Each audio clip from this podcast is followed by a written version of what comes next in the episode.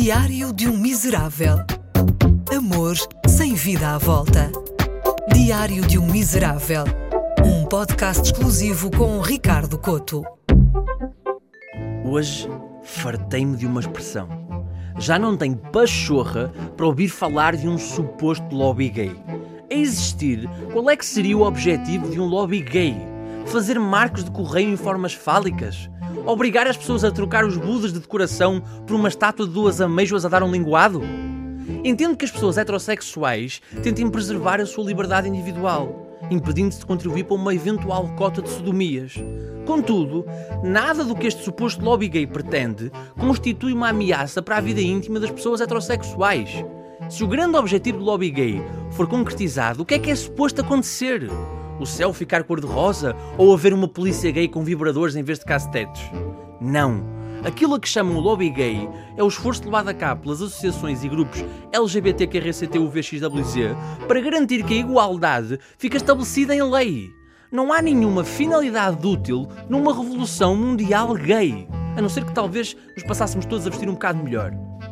A concretização das liberdades sexuais e de género importam sobretudo aos homossexuais. Os heterossexuais, como eu, têm o privilégio de não ter nenhum impedimento de viver a sua vida na plenitude. Não é por reconhecer a liberdade dos outros que a minha fica ameaçada. Antes, pelo contrário, fica reforçada. Ah, mas o modelo de família pode ser pervertido? Ainda bem! Prefiro tios gays extravagantes a um tio manco que pede dinheiro à minha avó.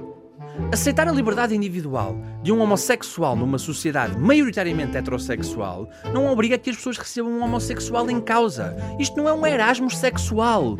Não muda nada na vida de um heterossexual, a não ser ter de se confrontar, por vezes, com o seu próprio desconforto. Mas esse é um problema seu. O seu desconforto não deve ser entrave à vida de ninguém. É o mesmo que pedir a uma confeitaria para parar de servir bolas de Berlim porque as pessoas ficam cheias de creme nos cantos da boca e é nojento de ver. Ah, Ricardo, mas repara que os gays já dominam os meios de comunicação. Olha a quantidade de apresentadores gays. Primeiro, isso é mentira. A maioria é heterossexual, aliás, refletindo a sociedade. Segundo, os programas são influenciados por estas pessoas serem gays ou isso é absolutamente irrelevante?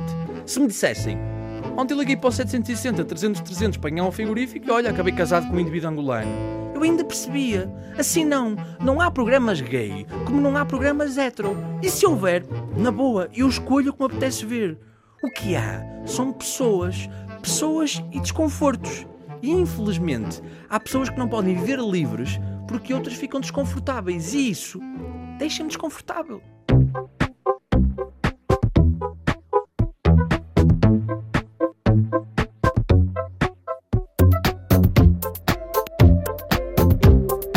Diário de um Miserável, um podcast exclusivo com Ricardo Couto.